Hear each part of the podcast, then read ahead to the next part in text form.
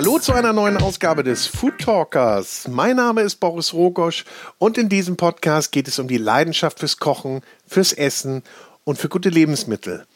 Und unser heutiges Thema ist Champagner.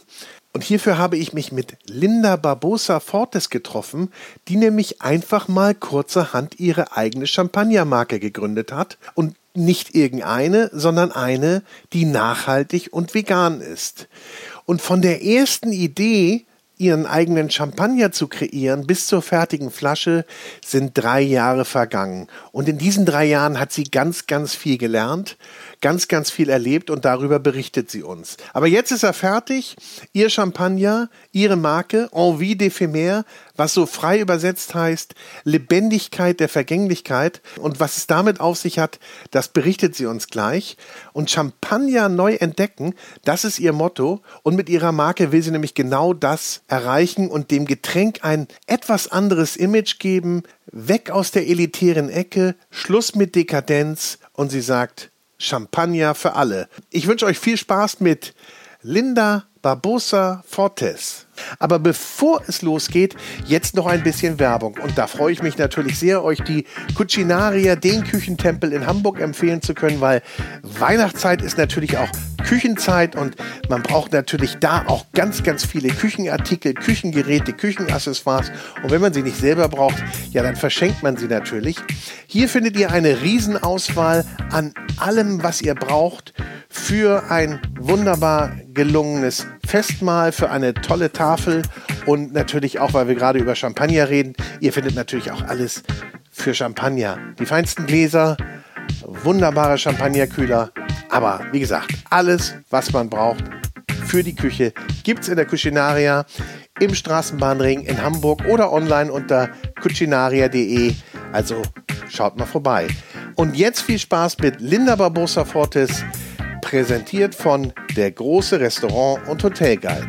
Viel Spaß!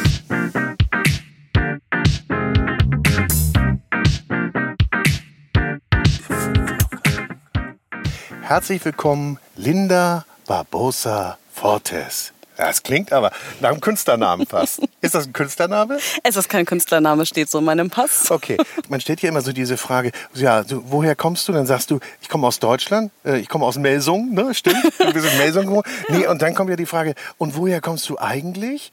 Woher komme ich eigentlich? Ich, ich antworte dann immer, ich habe portugiesische und asiatische Wurzeln. Oha, das klingt ja spannend. Und dann macht man mit portugiesisch-asiatischen Wurzeln Champagner. Dein Champagner, den du machst, heißt Envie d'éphémère, richtig ausgesprochen? Das ist richtig ausgesprochen. Envie d'éphémère. Aber wie kommt man dazu denn? Das erzähl mal. Das ist immer eine richtig spannende Geschichte, glaube ich jetzt. Ja, ähm, oh Gott, jetzt kündigst du sie äh, sehr spektakulär an. Ähm, war sie natürlich auch damals, als ich ähm, als Künstlermanagerin noch tätig war in den Medien, äh, bin ich mal zufälligerweise auf einer Weinmesse gelandet, um dort auszuhelfen und habe dort äh, Champagner verkauft und während des Verkaufens sehr viel über Champagner gelernt, was mich wiederum so dermaßen begeistert hat, dass ich äh, plötzlich zum Fan wurde. ich hätte jetzt sogar gemutmaßt als Künstlermanagerin, du erzählst uns gleich noch, wen du betreut hast, muss man ja auch ganz viel Champagner trinken, oder? Man so muss stellt sich das der Konsument populärer Gazetten vor. So. Man muss, also da führt doch einfach gar kein Weg dran vorbei. Aftershow um Aftershow, also da ist äh, es ist mangelt nicht Angelegenheiten, sich da mal so ein Gläschen zu genehmigen. Aber man trinkt es halt anders, ne? Es ist dann halt dieses Prestigeprodukt, was da rumsteht. Da hinterfragst du jetzt nicht, wo das herkommt und wie es eigentlich hergestellt wird. Ja. Da kommt es vorbei auf dem Tablett. Genau, das wird dann mal irgendwie genüsslich äh, weggesippelt. weggesippelt. Und ja, aber dein Ding soll man natürlich genießen. Und das, was das Besondere an deinem Champagner ist, das erklärst du auch gleich. Aber jetzt wollen wir noch mal eben hören, welche Künstler du betreut hast. Stars oh. und Sternchen. Ist Stars und Sternchen der deutschen Medienszene. Also ich bin, äh, muss ich vorweg sagen, eigentlich nicht so der Fan von Name-Dropping, aber du hast gefragt. Ähm, ich habe sehr lange Zeit und sehr, sehr intensiv mit Mareike Amado zusammengearbeitet. Das war bestimmt spaßig, oder? Das war sehr lustig. Das war auch, also das war eine sehr, sehr lustige Zeit. Äh, Gerade auch, weil uns ähm, sehr viele Jahre Lebenserfahrung getrennt haben, war das unfassbar bereichert und ja, herrliche Frau. Ähm, ich habe auch noch in einer Agentur gearbeitet, wo ich unter anderem mit äh, Oliver Pocher zusammengearbeitet habe Mhm. und Lilly Becker und äh, Florian König. Ähm, genau, es waren überwiegend äh, Moderatoren ähm, und auch ein paar Comedians dabei. Aber sehr bunt dann, ne? Sehr buntes Klientel. sehr bunt, sehr bunt, in der Tat. Im Laufe der Zeit sehr unterschiedliche Künstler betreut, ja. Aber wir würden hier nicht sitzen, wenn du damit nicht irgendwann aufgehört hast. Und das hat einen Grund gehabt wahrscheinlich? Irgendwie? Irgendwann keinen Bock mehr gehabt? Oder? Ja, das Oder- war so die, die sechs Jahre, die ich das gemacht habe. Ich war auch sehr jung, ich war Anfang 20. Das war wunderbar. Es haben sich super Chancen ergeben. Ich bin da irgendwie karrieretechnisch irgendwie ganz gut vorangekommen. Aber äh, irgendwann habe ich mich vielleicht auch ein bisschen nach was anderem gesehen. Auch nach anderen ähm, Arbeitsumständen, sage ich mal. So, und dann landet man, wie du eben sagtest, auf einer Weinmesse. Ja, nee, währenddessen war das in der Ach so, Tat. noch. währenddessen? Ja, ich bin schon immer ein großer Fan von Nebenjobs. Herr ich Pocher, bleiben Sie mal hier stehen. Hier stehen. Ich mache jetzt mal eine Weinmesse. Kleinen Moment mal. Ich bin gleich wieder da. Nee, das war eher so ein bisschen mein, mein- mein Freizeitvergnügen. Also ich äh, bin halt, ich, ich habe neulich mal durchgezählt. Ich habe in meinem Leben wirklich schon, ähm, und man muss sagen, ich bin erst 30, ähm, 20 verschiedene Jobs gemacht. Also ganz viele Nebenjobs in unterschiedlichen Branchen. Und ich habe einfach gemerkt, wie bereichernd das ist. Und so, ja, hat sich das mal gegeben. So, ja, willst du nicht mal auf der Weinmesse aushelfen? So, ja, pff, warum nicht? Oder hast aber auch keine Berührungsängste ne, mit irgendwelchen Branchen. Dann machst, gehst du, geh ich hin und mache ich. Ne? So. Du, ich Hattest du denn Ahnung von Wein? Nee, ich habe also ich hab ihn gerne getrunken. Ach so, ja. Aber so richtig Ahnung, äh, so Ja, richtig aber auf so nicht. einer Messe sagt man ja, wenn man nicht nur sagt, setzen Sie sich mit dahin, äh, unser Vertriebschef kommt gleich oder der Winzer kommt gleich, da muss man ja auch schon ein bisschen Smalltalk machen und da wird man ja vielleicht auch ein bisschen über Wein reden. Das konntest du aber. Schon. Äh, Ja, ich habe das tatsächlich während des Verkaufens so ein bisschen mir hier und da was abgeguckt und abgehört und, und dann habe ich das einfach so, so übernommen und erstmal nachgeplappert und dann habe ich erst gemerkt, was ich da eigentlich erzählt habe. Genau. Und dann fing ich an, das Ganze zu hinterfragen und dachte mir, wow. Was ist denn damit ja, los eigentlich? Ich trinke das Zeug nur gerne. Ja, da gibt es ja richtig was zu erzählen. Das Wie ist geht ja, das eigentlich? Wie macht man das wohl? ja, ja, Ja. auf jeden Fall. Das äh, war in der Tat so. So, aber jetzt sind wir immer noch nicht beim Champagner. Jetzt musst du uns noch mal den Weg hier zeigen. Ja, der Champagner. Ähm, ich habe mir den Markt dann mal etwas genauer angeguckt und dabei ist mir aufgefallen, dass er, wenn man sich jetzt mal den deutschen Markt betrachtet, ganz klar dominiert wird von großen Marken, von Weltkonzernen. Und nachdem ich auch erfahren durfte, dass es sehr viele Winzer gibt in der Champagne, dachte ich mir, dass man die eigentlich auch mal supporten könnte und müsste. Und Also die, die man nicht so kennt, meinst du? Genau, die man überhaupt nicht kennt. Davon gibt es ja so einige. Und außerdem ist mir aufgefallen, dass die meisten Marken sehr ähnlich sind in der Kommunikation, in ihrem Auftritt. Und ich hatte das Bedürfnis, das Ganze zu brechen und so ein bisschen anders zu kommunizieren. Und ähm, vor allem gibt es auch nicht so viele nachhaltige Marken. Aha, Nachhaltigkeit, da kommt's jetzt. Aber vorher darf ich noch mal ganz kurz einen Ausflug machen, weil wenn du sagst Champagner, ähm, das ist ja an eine Region gebunden. Das ist ja auch ganz, ganz strikt, was ich da Champagner nennen darf und wie, wie das Verfahren ist und so weiter. Kannst du da kurz mal was zu sagen? Wo ist denn da eigentlich der Unterschied auch dann letztendlich zwischen dem guten deutschen Sekt oder Ja, und Champagner? Ja, da gibt's in der Tat sehr viele Unterschiede. Das Wichtigste ist, ähm, und das wissen auch sehr viele einfach, einfach gar nicht, äh, Champagner ist eine geschützte Ursprungsbezeichnung. Das bedeutet, in erster Linie muss Champagner aus dem klar definierten Weinbaugebiet, das sich Champagne nennt, kommen. Das liegt im Nordosten Frankreichs, um Reims herum, falls das, ja, Reims ist ja vielleicht dem einen oder anderen ein Begriff. Also Da ähm, kommt auf jeden Fall Champagner her. Und ähm, ja, Champagner unterliegt sehr vielen Herstellungskriterien. Ähm, um einige zu nennen, die Trauben müssen mit der Hand geerntet werden. Bei der Ernte dürfen keine Maschinen zum Einsatz kommen. Es sind drei verschiedene Rebsorten zugelassen. Also offiziell sind es fünf, aber die ähm, ja, die restlichen zwei, die machen da irgendwie ähm, einen sehr, sehr geringen Anteil aus. Also die Reben, die zugelassen sind, sind Pinot Noir, Meunier und Chardonnay. Das Ganze unterliegt außerdem der Flaschengärung. Auch dort ist die Zeit gesetzlich vorgeschrieben. Es gibt in der Champagne jedes Jahr eine Ertragsbegrenzung. Also Ja. sehr, sehr stark kontrolliert und reglementiert. Ja. Und wie du sagst, natürlich größtenteils von ein paar wenigen oder wie viel sind das? Zwei Hände voll Marken, die das beherrschen? Ja, Markt? ja, ich glaube auch, wenn man irgendwie in Deutschland mal so, so einfach mal jemanden fragt, wie viele Champagnermarken kennst du, fünf, vielleicht zehn und Kenner, na natürlich noch ein paar mehr. Ja. Ja. Und wenn ich den Begriff Champagner für was anderes nutzen will, also für ein anderes Produkt, also irgendwie was im Food-Bereich, muss ich mir da eine Lizenz holen wahrscheinlich, ne? Das könntest du versuchen, aber die Wahrscheinlichkeit, dass du sie bekommst, ist sehr gering, denn es gibt in der Champagne einen Verband, den CIWC. Und der kontrolliert das alles. Du könntest theoretisch, es geht halt nicht nur um Schaumwein. Also wenn du jetzt in Deutschland einen Sekt herstellst und willst den Champagner nennen, geht halt einfach grundsätzlich nicht.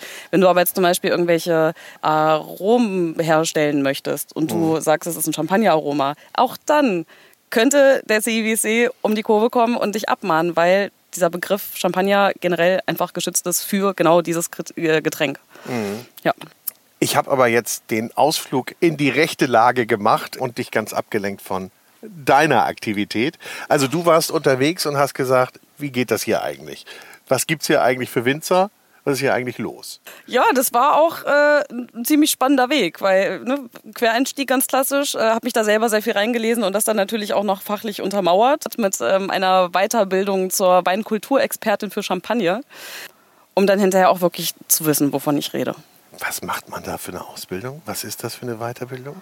Nur das ist, ist das theoretisch so, oder auch ein bisschen Praktik? Praxis? Das ist glücklicherweise auch mit sehr viel Praxis verbunden. Ja. Also, und am Wein und am Getränk.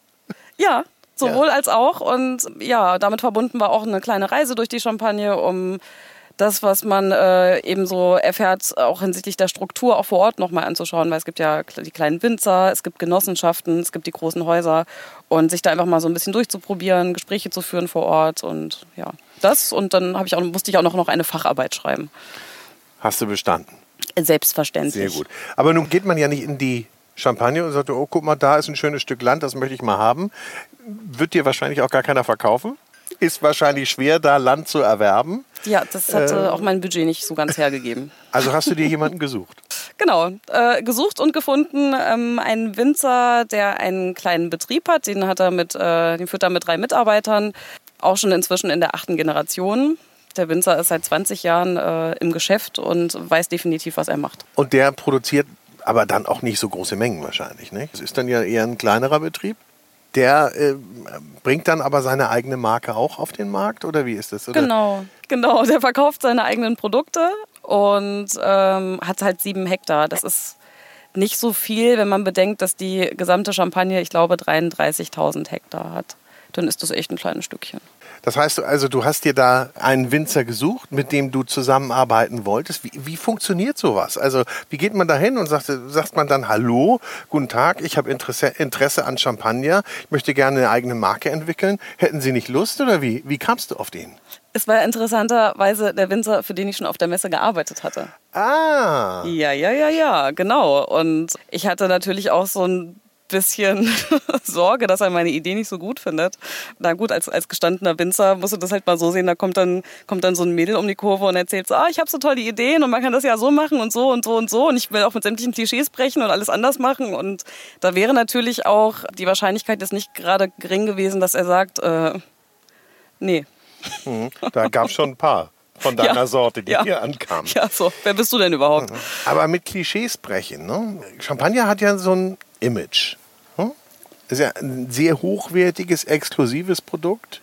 Mhm. Leistet man sich nicht alle Tage oder die meisten nicht. Wie geht man daran, so eine Marke oder so ein Produkt zu kreieren? Genau, also mein Ziel war in erster Linie geschmacklich, möglichst viele Personen zu erreichen, auch die, die, die dem Champagner jetzt nicht so offen stehen. Also das Ganze jetzt irgendwie nicht ganz so trocken und ganz so sauer zu machen. Und ähm, eigentlich war der Ansatz, der dahinter ähm, steckte, dass ich erstmal optisch die Flasche nicht ganz so traditionell mache, wie die äh, meisten Marken das tun. Dass ich das ziemlich clean, ziemlich modern und schlicht mache und Champagner dann im nächsten Schritt äh, als das erkläre, was es ist. Und zwar ein sehr edles, hochwertiges, aber genauso spannendes Handwerksprodukt einfach, über das es so viel mehr zu erzählen gibt, als ich habe gestern Austern gegessen und dazu Champagner getrunken. Also du wolltest auch so ein bisschen weg von diesem elitären Image. Genau, klar gehört das ein Stück weit zum Champagner dazu. Das wird ähm, wohl auch immer bleiben. Äh, natürlich, äh, Champagner ist auch kein Getränk für jeden Tag, aber. Ähm, Och, weiß ich nicht. Ja, gut, ja klar, kann man mal machen. Das wollte ich jetzt nur nicht irgendwie. ich wollte mir so keine Zielgruppe erschließen und, und der versuchen zu verklickern, äh, dein, dein Tag beginnt, äh, jeder Tag beginnt besser, wenn du jeden Tag ein Gläschen trinkst. Das also weiß so, ich so ein Slogan hast du nicht entwickelt. Ne? Trink morgens Champagner und äh, der Tag gelingt. So.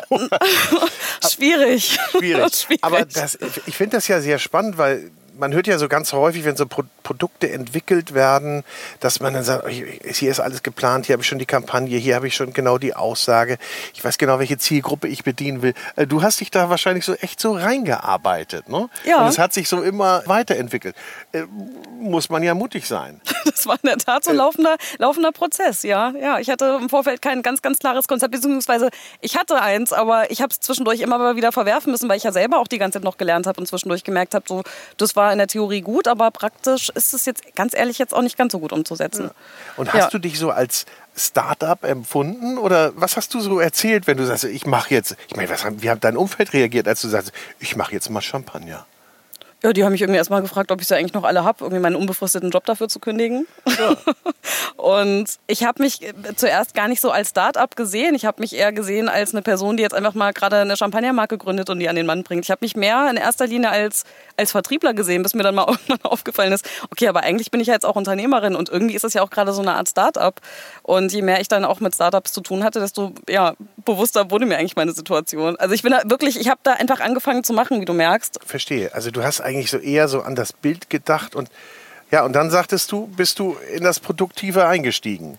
Nicht? Und dann hast du ja auch, äh, dann entwickelt man das ja auch geschmacklich. Du hast es eben erklärt, es schmeckt auch ein bisschen, ist ein bisschen anders. Mhm. Wir probieren das auch gleich mal. Eigentlich will ich jetzt darauf auch mal langsam hinauskommen. wir machen uns da gleich, wir probieren den gleich mal, deinen Champagner.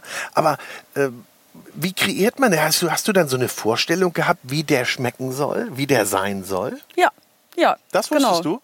Ja, das wusste ich. Also ich meine, ich habe ja ganz am Anfang habe ich mir schon überlegt, was grob mein Konzept ist und was meine was auch meine Zielgruppe ist und habe ja auch dann daraufhin erst einen Businessplan geschrieben und äh, habe mich dann noch richtig weitergebildet und ähm, Genau, mit dieser ähm, Bildung, die ich dann eben hatte, ähm, habe ich dann mit meinem Winzer besprochen, so ähm, ich würde ganz gerne, dass der, dass der schön ausgewogen ist, dass der nicht zu geradlinig trocken ist, und, ja, dass da noch eine schöne Frucht mit, mitschwingt und man ja vielfältige Aromen auf jeden Fall schmeckt.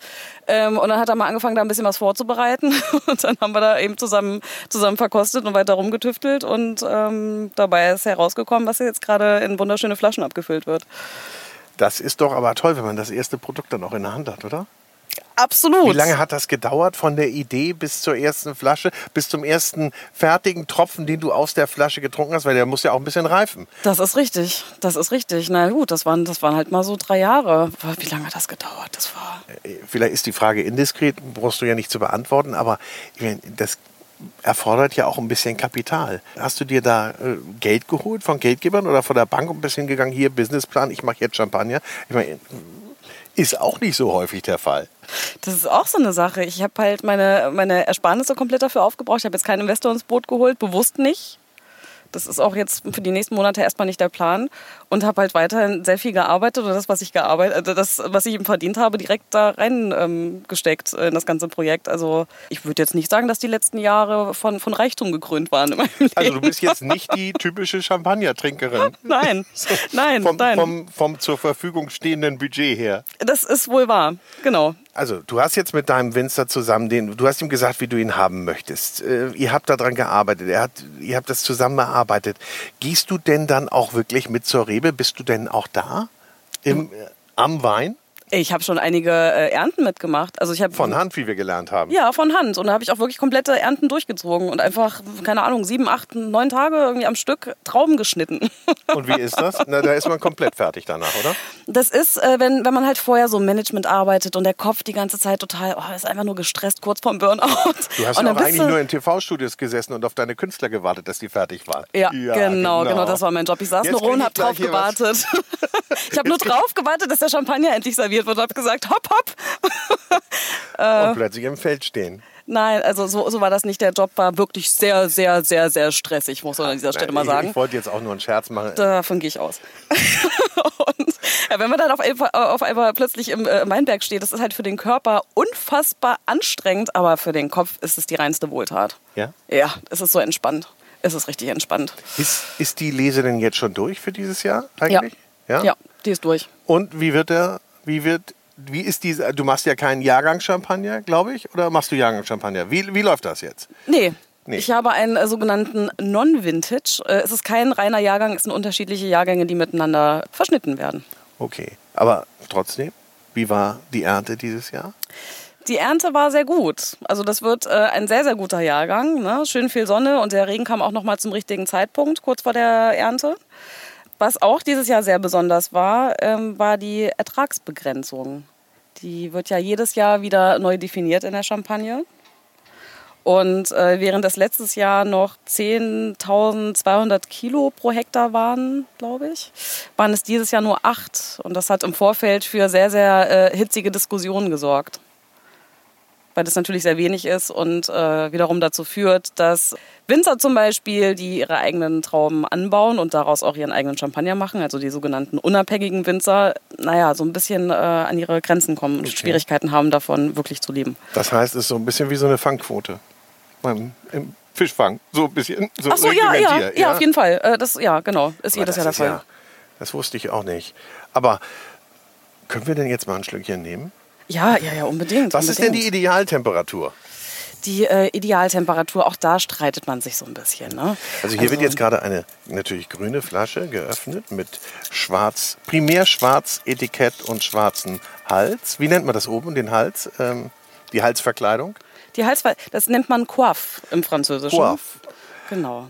Im Deutschen nennt man das dann Sektkapsel. Die Sektkapsel. Oder ja, Folie, Folie um den Flaschenhals. So, Jetzt wird er gleich geöffnet. Wir hören uns das an. Na, na. Man sieht, dass Frau Barbossa schon die, die eine oder andere Flasche öffnen durfte. Natürlich nicht für sich, sondern eher im Vertrieb. Naja. Was sind denn das für Gläser? Das sind wunderschöne Champagnergläser. Das sind schon, die sind aber relativ klein, nicht? Ja. Und bauchig. Ja, ich würde sagen, da geht so, so ein kleines bisschen der Trend auch hin. Champagnerkenner sagen ja auch äh, oder trinken eigentlich am liebsten Champagner aus äh, Weißweingläsern, ja. weil der Champagner da noch richtig schön atmen kann. Also. Und deswegen sind auch diese Gläser etwas bauchig. Sind sie nicht wunderschön? So, super. Ja, ne? Super. Und, auch schön und es perlt so herrlich, ne? Ja, so, schön, schön gebrandet hier. Ne? So, und jetzt probieren wir mal. Wie probiert man denn eigentlich professionell? Naja gut, das ist im Grunde ähnlich wie Wein. Ne? Erstmal ein bisschen ranriechen, im optimalen Fall noch ein kleines bisschen schwenken, oh, damit die Aromen sich schön... Oder ist er, er hat aber mhm, mh, mh. sehr blumiges Aroma, ne? Nee, was ist denn das? Oh schönes, ja. Schönes Goldgelb, oder?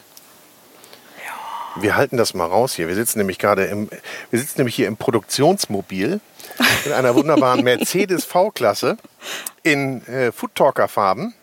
Eigentlich ganz gemütlich hier, ne? Ja, ich finde es auch gemütlich. Ja. ja. Ja, der hat aber eine, eine wunderbare Nase, ne? Der Herz, also. Mhm. Kommt so ein bisschen weißer Pfirsich der, der durch. So, der Pfirsich, genau, das war. Weißer Pfirsich. Die, die ist nicht so aggressiv, nicht so säurig kommt das rüber, mhm. ja? Mhm. In der Nase merkst du auch schon so ein bisschen Brioche. Der lag ja auch 36 Monate. Brioche? Hast du nicht? Mhm. Welche Temperatur ist die Idealtemperatur? Ach ja, ähm, genau. Äh, ich würde sagen so 8 Grad. Ähm, Was hat der jetzt? Der hat ein bisschen mehr, ne? Wahrscheinlich. Oh, das, ähm, ja, weil wir jetzt hier auch einfach schon ein bisschen, ein bisschen geplaudert haben. ne? Ja. ja. Ähm, aber man kann ihn aber auch durchaus ein bisschen wärmer trinken. Auch dann kommen natürlich mehr Aromen durch. Es gibt ja Leute, die Champagner am liebsten ähm, bei äh, zwei Grad trinken, aber das ist sehr schade. Gehöre ich leider auch dazu. Also die, ich trinke ihn auch sehr gerne sehr kalt. Aber ich finde, der geht auch so, der geht gut. Also, obwohl der wahrscheinlich jetzt gerade zweistellig geworden ist, so 10 Grad vielleicht. Oh ja. Oh ja, ja, ja, ist in der Tat ähm, jetzt nicht mehr ganz so hm. kalt wie. Dann äh, müssen wir jetzt schnell trinken, aber wir, na, wir, wir, wir lassen euch das aber nicht hören, dass wir trinken und wollen hier keinen neidisch machen. Envie d'éphémère. Was heißt das nochmal? Lebendigkeit der Vergänglichkeit. Ei, ei, ei. Mhm. Wie kommst du denn darauf? Naja, das bezieht sich sowohl auf die Natur als auch auf das Leben. Denn äh, wir als Menschen sind ja auch, genauso wie die Natur, bestimmten Zyklen unterworfen. Jahreszyklen, Jahreszeiten, den Lebenszyklen. Und ähm, mit dem Markennamen möchte ich eigentlich daran erinnern, dass es wichtig ist, besondere Momente besonders zu feiern, um quasi die Lebendigkeit einzufangen und äh, schöne Erinnerungen zu schaffen. Ja, also auf jeden Fall ist dein Champagner ein guter Begleiter dabei. Mhm. So, das freut mich, das ja. freut mich doch zu hören. Finde ich super. Ich probiere ihn ja jetzt das erste Mal. Ich finde ihn ausgesprochen ausgewogen. Es ist auch so eine Plattitüde, ne? Ausgesprochen ausgewogen. Naja. Ja, gut, aber trotzdem, es ist schon, schon äh, ein runder Tropfen auf jeden Fall. Was sagt die Kritik? Was sagen die Kritiker zu deinem Champagner? durchweg nur Positives. Ehrlich? Nee. Also ich weiß nicht, also mir, mir direkt hat jetzt noch keiner gesagt, schmeckt nicht. Also ich habe äh, Nö. Ich habe auch schon Biertrinker ähm, zu so einem Glas äh, bewegen können und die haben jetzt irgendwie auch nicht gesagt, ich lasse das Bier für immer stehen, aber wenn so ein Biertrinker sagt, so, oh, du, den kann man trinken, der ist nicht ganz so trocken, der ist nicht ganz so sauer, dann bin, dann bin ich schon glücklich. Aber bist du denn so eine Evangelistin, die da vorgeht und sagt, ihr müsst da jetzt den mal probieren, ihr müsst auch mal Champagner trinken, du hast noch nie Champagner getrunken, jetzt mach mal? Auf jeden Fall. Ja? Ja, ich finde, sollte man zumindest mal probieren, weil es ja auch Leute gibt, die sagen, ja, nee, irgendwie das ist nicht so meins oder nee, irgendwie, hm, warum? Warum? Mhm. Also erstmal probier ihn erstmal und probier auch nicht nur einen, sondern probier mehrere, um wirklich sagen zu können, dass es dir nicht schmeckt. Oder dass du vielleicht auch gerade jetzt mit äh, und durch Envie d'Ephémère der absolute Fan geworden oh, du bist. Sag doch mal, du sagst es so schön. Envie d'Ephémère. Sprichst du gut Französisch? Ich spreche okay Französisch. Also du kommst klar. Du kommst in der Champagne klar und äh, ja? Genau, es reicht zum Beispiel, um mir von einem äh, Techniker einer Etikettenfirma erklären zu lassen, was der Unterschied zwischen Galbe und äh, Gaufrage ist. Ich wette, jetzt habe ich diese Worte falsch ausgesprochen. Aha, ja. Dann frage ich jetzt auch nicht weiter nach. Wir schlagen, wir schlagen selber nach später, oder ich. Galbre heißt es, glaube ich. Aber es ist jetzt auch nicht weiter wichtig. So, aber ich habe vorhin gefragt nach Kritikern. Auf jeden Fall hast du schon einen Preis bekommen. Ja. Dieses Jahr, gar nicht ja. so lange her. Ein Nachhaltigkeitspreis. Um, genau, um, um, um, genau zu sein, ähm, ist es ein, eine Vegan-Auszeichnung, ein Vegan, den Vegan Food Award. Oha. Habe ich gewonnen. Der, Wer verleiht sowas? Die Tierrechtsorganisation Peter Deutschland e.V. Aha. Jetzt kommt natürlich die Frage von vielen, wieso ist denn Champagner und Wein nicht sowieso vegan? Das wird doch aus Trauben gemacht. Wo kommt denn da das Tier rein? Das wird tatsächlich aus Trauben gewonnen. Ähm, allerdings äh, ist der Champagner ja zuerst trüb und der möchte geklärt werden. Und für die Klärung wird in der Regel äh, Eiweiß verwendet. Alternativen dazu sind Fisch und Gelatine. Das musst du jetzt mal erklären. Also wie, wie funktioniert das? Also wir haben jetzt die trübe Flüssigkeit dort. Ja. Und da kommt Eiweiß rein, oben reingeschüttet, fällt runter, das, was eben trüb ist, wird langsam klar. Wie lange dauert sowas? Das dauert schon einige Stunden. Das dauert einige Stunden und dann ja. wird aber dieses Eiweiß oder was auch immer es ist, oder Fisch, sagtest du? Ja, oder Gelatine. Oder Gelatine vom Schwein ja, oder ja, Rind. Ja, alles, was äh, übrig ist. Wird dann wieder rausgezogen. Das heißt also, das, was geklärt ist, wird entfernt.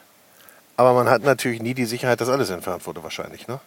Fakt, Fakt ist ja, ähm, diese Produkte werden ja einfach in diesen trüben Champagner geworfen, geschüttet, gekippt, äh, reingetan. Äh, und die binden halt diese Trübstoffe, sodass sich alles zusammen unten absetzt. Das heißt, das Produkt kommt faktisch mit Tier in Berührung. Mhm. Was zum Beispiel bei Hühnereiweiß jetzt vielleicht weniger schlimm ist für Allergiker. Denn es gibt ja viele Menschen, die eine Fischallergie haben und die mhm. merken dann vielleicht doch schon, dass da, ähm, sofern Fisch verwendet wurde, äh, auch Fisch in Kontakt mit dem Champagner war. Das stimmt. Und wie wird nun dieser Champagner geklärt? Weil der ist ja wunderbar klar. Der ist ja nicht trüb. Ach ja, ja, oh, das ist, ist ja nicht wunderschön im Glas. Ja, der hat eine. Ja. Ach. Nee, ich kann es gar nicht. Ha, das ist ja blöd. Bei mir. Verdunstet. Oh Mensch, Mensch, wie ist denn das haben passiert? noch, haben wir noch ein Schlückchen? Zum, zum Glück hat Frau Barbosa eine große Flasche und kein Pikolöchen mitgebracht. Gibt's, ist Pikolöchen eigentlich so ein bisschen raus? Es gibt gar kein Pikolöchen beim Champagner, oder? Gibt's schon, aber muss man jetzt auch nicht unbedingt machen. Ja, ist ja nichts drin. Ja. Chin Chin nochmal. Ne? Ja, er sieht super. Ja. Super sieht er aus. So ein bisschen ins Sonnenlicht gehalten. Herrlich. Herrlich. Ja, genau. Äh, ja, äh, wir wollten, ich wollte ja gerade noch erzählen, wie man ihn klärt. Also wie wir ihn klären. Ähm, mit äh, Mineralerde und Zellulose.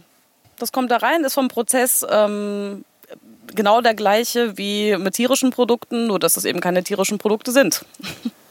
Und äh, gibt es da unterschiedliche Philosophien, ob man das jetzt mit Mineralerde und Zellulose macht oder mit Eiweiß oder mit Fisch oder mit Gelatine? Gibt's, sagt da jeder, äh, wir machen das anders, weil das hat nochmal einen anderen Geschmack oder hat das überhaupt keinen Einfluss auf den Geschmack? Es hat keinen Einfluss auf den Geschmack. Mhm.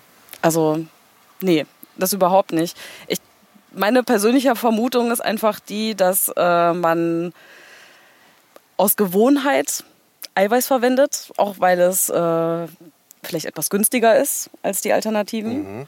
Aber eigentlich meiner persönlichen Meinung nach gibt es da überhaupt keinen Grund für. Und äh, ich selber bin jetzt, äh, ernähre mich jetzt auch nicht ausschließlich vegan, aber ähm, auch ich, also ich meine, selbst Fleischesser finden das äh, absurd, dass da, dass da Gelatine im, im, im Champagner ist oder, ja. oder irgendwie Fisch. So, warum? Und wie wir das gerade festgestellt haben, ich glaube, die meisten wissen es wirklich nicht. Ne? Ja. Wenn so ein Champagner, wenn dieser Champagner jetzt vegan hergestellt ist, ne, ist es dann auch, dann ist er ja nicht automatisch ein Bio-Champagner. Oder ist er das? Nein.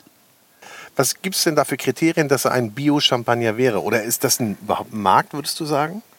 Ich würde sagen, das ist äh, auf jeden Fall ein Markt und ich hoffe auch, dass der immer größer wird, dass die Nachfrage auch einfach steigt. Ähm, weil wieso, wieso sollte man denn auch äh, viele Pestizide einsetzen, wenn ein gesunder Weinberg auch einfach ohne Pestizide zurechtkommt? Ich äh, verstehe das bis heute nicht so ganz, warum man überhaupt mit so vielen Giften arbeitet, die der Natur schaden. Das ist ja, als würde man in die Hand beißen, die einen füttert so ein Stück weit. Ich meine, es hat, gibt sicherlich immer viele Gründe, weil entweder ist es einfacher, günstiger, ähm, gibt es glaube ich viele Gründe. Aber dieser, ja. Äh, ist das denn jetzt, kann man das, ist das denn jetzt ein Bio-Champagner oder ist es kein Bio-Champagner? Also mein Champagner trägt kein Biosiegel, was den einfachen Grund hat, dass ähm, das Zertifikat, womit er ausgezeichnet ist, ähm, alle Kriterien erfüllt, die das EU-Biosiegel ähm, hergibt, erwartet. Mhm. Und das halt noch ein bisschen mehr. Dieses ähm, Zertifikat nennt sich HVE, also HVE, Haute Valeur Environnemental und ähm, die Kriterien sind einfach strenger als beim äh, Biosiegel. Und wie ist es jetzt bei deinem Champagner? Werden da jetzt ähm, chemikalische Hilfsmittel eingesetzt? Nein, nein. Was zum Beispiel erlaubt ist, ähm, ist äh, Kupfer, eine Kupferverbindung zu versprühen. Hat natürlich auch den Nachteil, dass es nach jedem Regen direkt abgewaschen wird ähm, und sich somit auch im Boden anreichert. Deswegen sollte man auch dort ähm, sehr vernünftig mit umgehen. Genau, mit Kupfer arbeitet man zum Beispiel, um ähm, Schimmel vorzubeugen. Hm. Das ist ein großes Problem. Schimmel? Das ist ja, Schimmel ist in der Tat ein sehr großes Problem. Aber auch da, also allgemein ist es ja so, dass äh, wenn man auf ähm, Chemikalien verzichtet, dann ähm, erfordert das natürlich ähm, umso mehr mechanische äh, Arbeitsschritte. Und dem Schimmel kann man vorbeugen, indem man die Reben anständig äh, schneidet, ähm, schaut, dass man ähm, im, im, optimalen Zeitpunkt die Reben so weit entlaubt, dass da auch die Trauben richtig gut belüftet werden und sich Schimmel gar nicht, also sehr schwer bis gar nicht äh, überhaupt entwickeln kann. Das heißt also aber sehr viel mehr Handarbeit ja, als im konventionellen ja. Anbau. Und das bedeutet natürlich, würde man jetzt mutmaßen, schlägt sich auf den Preis nieder. Auch das. Mein Winzer ähm, hat früher, als er ähm, noch konventionell angebaut hat, zwei Tage gebraucht, äh, um äh, Chemikalien äh, zu versprühen. Mhm. Das lässt er heute sein und ähm, dafür ist aber mindestens fünf Tage damit beschäftigt, ähm, ja, mechanische ähm, Arbeitsschritte im Weinberg äh, durchzuführen. Deswegen, äh, es macht dann irgendwie zeitlich doch schon einen ordentlichen Unterschied. Die Frage ist ja, wie kommuniziert man das? Wir haben ja gelernt, du bist ursprünglich damit rangegangen, ich mache eigentlich hier ein, entwickle ein Produkt, mache Vertrieb, mache Marketing. Dann bist du natürlich sehr, sehr viel mehr mit in die Produktion gerutscht, wie du erzählst. Aber ist das ein Argument nach draußen? Ist das ein Argument zum Kunden? Also einmal natürlich das Vegane und dass der, ich mache mal jetzt so Anführungsstriche, Bio, ein Bio-Champagner ist. ist da, Gibt es da so richtig einen, einen Trend auch hin? Wie auch quasi bei den, bei den Weinen, wo es ja auch merklich stark ist? Ja, ähm, natürlich, äh, die Nachfrage steigt, ähm, aber gleichzeitig muss auch das Bewusstsein gerade noch so ein bisschen geschaffen werden. Ne? Die meisten großen Marken, die sind halt nicht nachhaltig, keine von denen und deswegen äh, ist das auch eigentlich gar nicht so ein großes Thema. Also man denkt jetzt nicht, Champagner, aha, sollte irgendwie nachhaltig sein, weil der Markt auch einfach nicht so viel hergibt. Den also packt man auch gar nicht so in die Ecke als nicht nachhaltig. Da denkt man, glaube ich, gar nicht so drüber nach. Ne? Da muss man wahrscheinlich erstmal Bewusstsein schaffen. Genau, ich glaube, da denkt man erst dann drüber nach, wenn es eben viele Marken gibt, die nachhaltig sind. Da fällt einem plötzlich auf, okay, die ist vielleicht nicht nachhaltig. Wie ist denn deine Vermarktungsstrategie oder sagen wir mal andersrum, wenn wir jetzt deinen Champagner kaufen wollten, wo bekomme ich den dann? Natürlich äh, im besten Fall äh, über meinen Online-Shop. Ja. Champagnerfüralle.de. Champagner für alle. Na, das ist doch mal was. Ne, das ist ja mal so eher so, ne? hey. Und ähm, ähm, du lebst in Köln, ne? Ich lebe in Köln. Ja, nee, ich ich habe mir nur gerade jetzt Karnevalzeit vorgestellt und da steht einer, eine und sagt Champagner für alle. ja, also um ehrlich zu sein, habe ich diese zweite Domain noch gesichert, weil ähm, viele sich äh, die eigentliche Domain en-v-champagne.com nicht ganz so leicht merken können. Und äh, ich glaube, du wirst dich morgen noch daran erinnern, dass du unter Champagner für alle deinen neuen Lieblingschampagner findest. Ja. Sehr gut. Oh ja. Sehr gut. Ja. Aber ist das denn schwer, so eine Marke zu etablieren? Das stelle ich mir total schwer vor. Vor allen Dingen, wenn man, so wie du, mit einem Produkt an den Markt geht. Absolut. Was es brauchst du für Hilfestellung? Wieder hört uns ja jemand da draußen, der sagt, den möchte ich gerne mal probieren. Ob jetzt Gastronom, ob Händler, der sagt, oder Privatmensch natürlich, und sagt, das möchte ich gerne mal probieren. Also Kontakt zu dir aufnehmen über die Webseite. Ja? Sehr gerne. Ich bin auch aktuell natürlich dabei, den, äh, den Vertrieb auszubauen. Also ich bin ähm, auf der Suche nach direkten Vertriebspartnern im Handel, ähm, nach Firmenkunden, die ähm, sich dazu, dafür entscheiden, wunderbaren, nachhaltigen Champagner an ihre Geschäftskunden und Mitarbeiter zu verschenken. Genau, ich bin da grundsätzlich äh, offen für so einiges. Nun haben wir es eben gesagt, es dauert relativ lange oder hat relativ lange gedauert, bis das erste Produkt du dann in Händen halten konntest und den ersten Tropfen aus der Flasche trinken. Und damit ist ja noch nicht getan. Ne? So wie wir jetzt gerade sagen, die Vermarktung, der Vertrieb, das muss ja, das muss ja alles passieren und das ist sicherlich ein lang, langwieriger Prozess. Hast du dir das wirklich am Anfang so äh, vor Augen geführt, wie lange sowas auch dauert? Nein. Allein die Gründungsphase. Also ich bin, im Nachhinein bin ich echt froh, dass ich da so naiv an die Sache rangegangen bin und dachte, okay, ich designe mal kurz Etiketten und ähm, baue eine Webseite auf und dann verkauft sich der Champagner von selbst. nee, allein die ganzen Etikettenvorschriften, die es da zu beachten gibt, äh, die Händlergenehmigung, die man sich einholen muss, Zollvorschriften.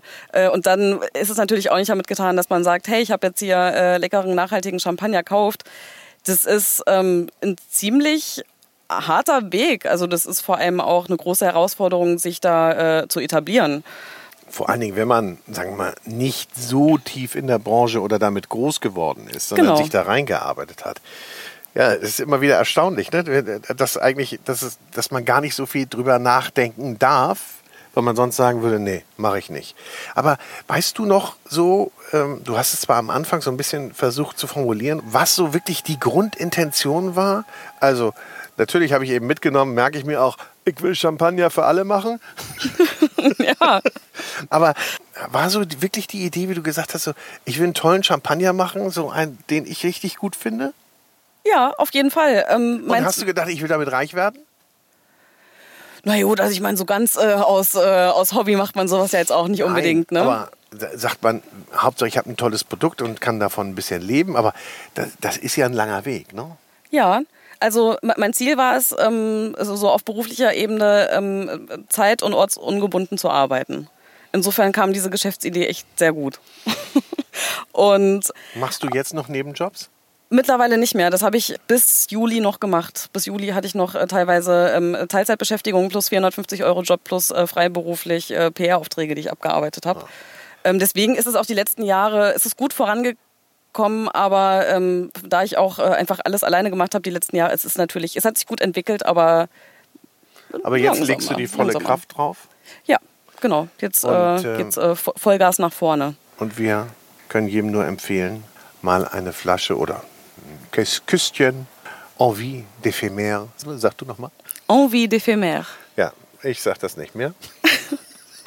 ich sag, ich bleib bei Champagner für alle. Das ist die Webseite, da geht ihr drauf bitte und schaut mal, ob ihr euch nicht eine kleine Pulle gönnen wollt. Preis? 49,90. 49,90. Erschwingliche 49,90. Da sagen jetzt erstmal alle, boah, das ist aber anständig. Aber das dauert ja schon ein Weilchen, bis man dann auch wirklich in die Vermarktung gehen kann und bis man dann äh, ja, ernten kann. Auf jeden Fall, auf jeden Fall. Also ich meine, so ein, so ein Champagner braucht halt mindestens 18 Monate von der Ernte bis zum Verkauf. Ich wünsche dir auf jeden Fall ganz viel Erfolg mit Envie d'éphémère. Wie war das noch? Envie d'éphémère. Okay. Hast du ein Lebensmotto eigentlich?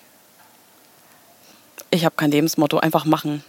Also das, das was ist ich, ja auch ein Motto. Ja, ne? das ist äh, oh, ja, damit komme ich immer ganz gut durch. Einfach, einfach mal machen, nicht so viele Gedanken machen, einfach mal, einfach mal loslegen. Ja. Ja. Hast du irgendwann mal gezweifelt und gesagt, oh, bin ich jetzt hier auf dem richtigen Dampfer, bin ich auf dem richtigen Weg? Ja, nicht nur einmal, ne? nicht nur einmal. Gerade in der Anfangszeit, ähm, als mich dann Leute gefragt haben, wie lange ich denn jetzt eigentlich noch brauche, bis dann endlich mal mein Produkt auf dem Markt ist und ob ich das dann wirklich ernst meine und so. Das hat mich halt sehr, sehr unter Druck gesetzt. Und äh, ich dachte, ja, stimmt, ich bin jetzt schon ein Jahr dran. Ich muss ja jetzt schon längst verkaufen. Ähm, aber äh, gute Dinge brauchen nun mal irgendwie etwas Zeit in der Entwicklung. Und auch so ein Produkt ist nicht ja von heute auf morgen äh, auf den Markt gebracht. Also das ist ganz normal, dass das ein bisschen dauert. Und ja, bis ich das verstanden habe, war ich doch schon einige Male ordentlich gestresst. Also wir nehmen mit. Man muss schon ein bisschen Mut haben, sowas anzufangen und darf auch nicht zu viel drüber nachdenken manchmal auf dem Ja. Weg dahin. Ja. Und das andere ist ja, was wir auch immer wieder lernen, so ein Businessplan, den man mal erstellt, der tritt eigentlich meistens nie in dieser Form ein. Oder? Hast du irgendwas mal, hat da irgendwelche, irgendeine Zahl annähernd getroffen?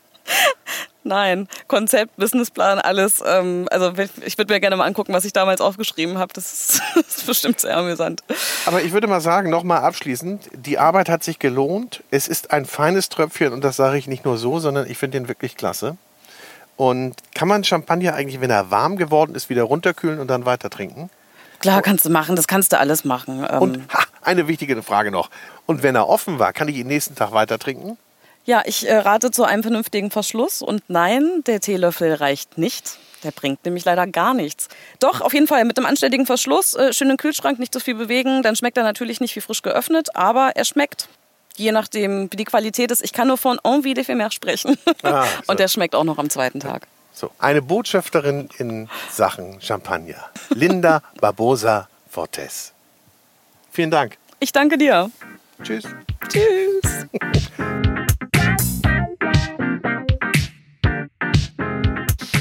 So, das war's mal wieder. Herzlichen Dank fürs Zuhören beim Food Talker, den du mit freundlicher Unterstützung des großen Restaurant- und Hotelguides hörst. Ein Guide für Gäste mit Information und Inspiration. Für Menschen mit Leidenschaft für kulinarischen Genuss. Und den neuen großen Guide 2021 bekommst du ab 18.12.2020 im Handel. Also schon mal vormerken, 18.12.2020 der neue Guide oder jederzeit natürlich im Internet unter www.der-große-guide.de. Ich wünsche äh, ja viel Spaß. Bis zum nächsten Mal. Tschüss.